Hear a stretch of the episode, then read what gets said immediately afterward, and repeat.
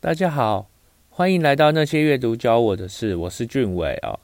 在开始之前，由于今天介绍的两本书都和性暴力有关，还请以自己的身心状况为优先。如果感到不舒服，可以随时中断，千万不要勉强哦。上一周的痴汉心理学啊，有提到日本二零一七年将一百年来未曾变更的强奸罪修改为强制性交罪，也加重了刑责哦。但是各位知道促成修法的事件是什么吗？没错，就是今天介绍的黑箱性暴力受害者的真实告白哦。这本书的作者伊藤诗织哦，二零一五年的时候呢，被当时 TBS 电视台华盛顿分局的局长山口敬之以工作面试的名义下药性侵哦。这是日本第一次有女性愿意以公开身份的方式控诉权势性侵，而这本书就是她一路走来的事件记录。目的是为了唤醒社会大众对性暴力的漠视，更为了控诉日本社会在处理性暴力的冷漠应对哦。那书中记录了相当完整详细的调查过程哦。举例来说，最初要求女警来接受他的报案，但女警表示自己只是交通警察，没有权限处理性侵案件。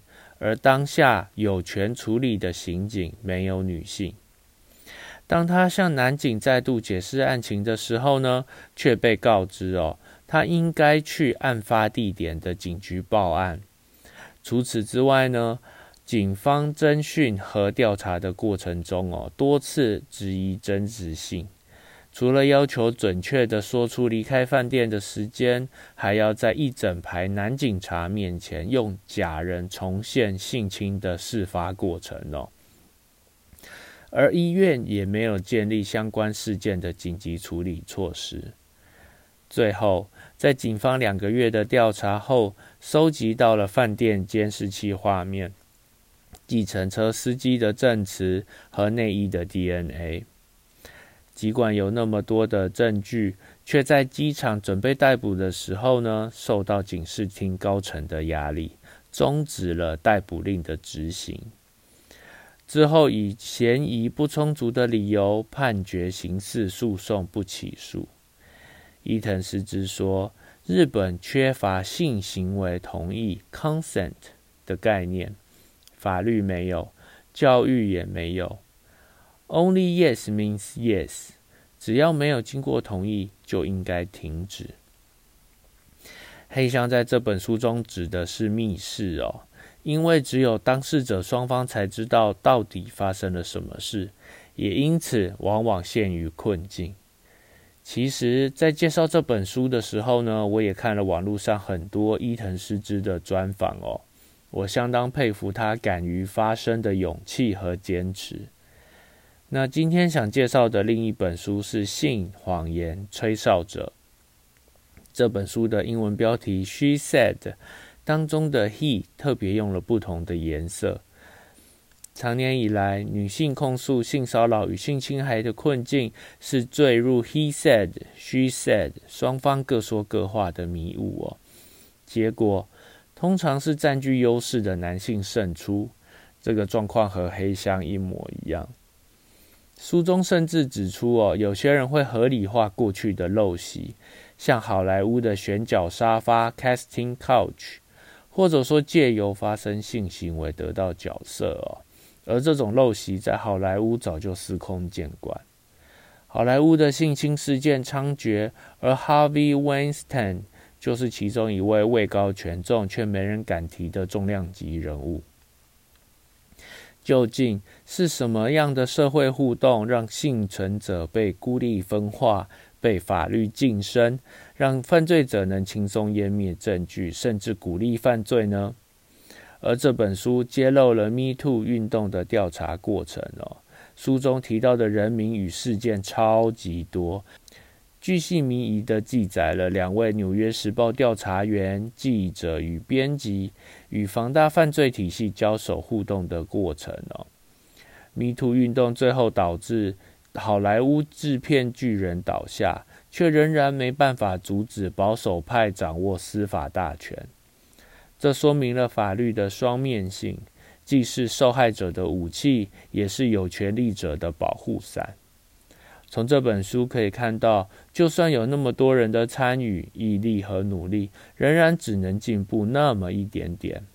我觉得这本书带来相当多的反思哦，思考媒体、法律与社会运动共同创造改革的机会。那今天介绍的这两本书，以满分五分来评分的话，阅读难易度四分。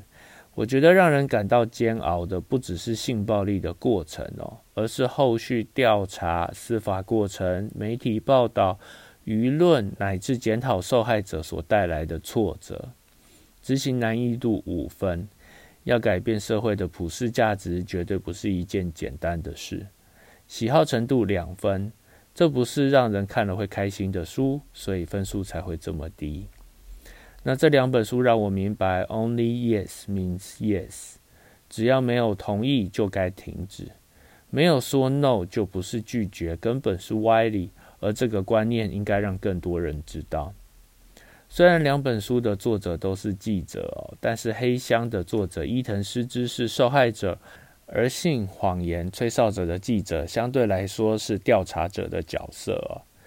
一样的是，两本书的作者都遇到相当多舆论、媒体甚至司法制度上各式各样的阻挠与妨碍。在这几年的 Me Too 运动过后，不禁让我思考：这个社会真的改变了吗？有更加尊重彼此的互动界限吗？在台湾哦，还好已经有性侵害防治法的规定，像是被害人心理治疗、紧急安置与法律辅助，医院也有二十四小时紧急救援、诊疗、验伤及采证等等哦。相较之下，似乎比日本更注重这个议题。那今天分享的这两本书都有点沉重。我希望能唤起更多人一起注意到性犯罪、性暴力，尤其是权势性侵这样的状况。